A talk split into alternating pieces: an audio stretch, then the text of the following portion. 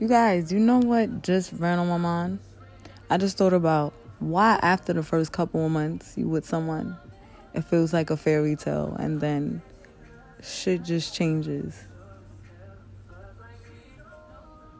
I'm sitting here trying to figure out the answers to that question. And I just wanted all the feedback. So at this point, I'm going to post this on Facebook, Instagram, and Twitter. And I need some answers, y'all.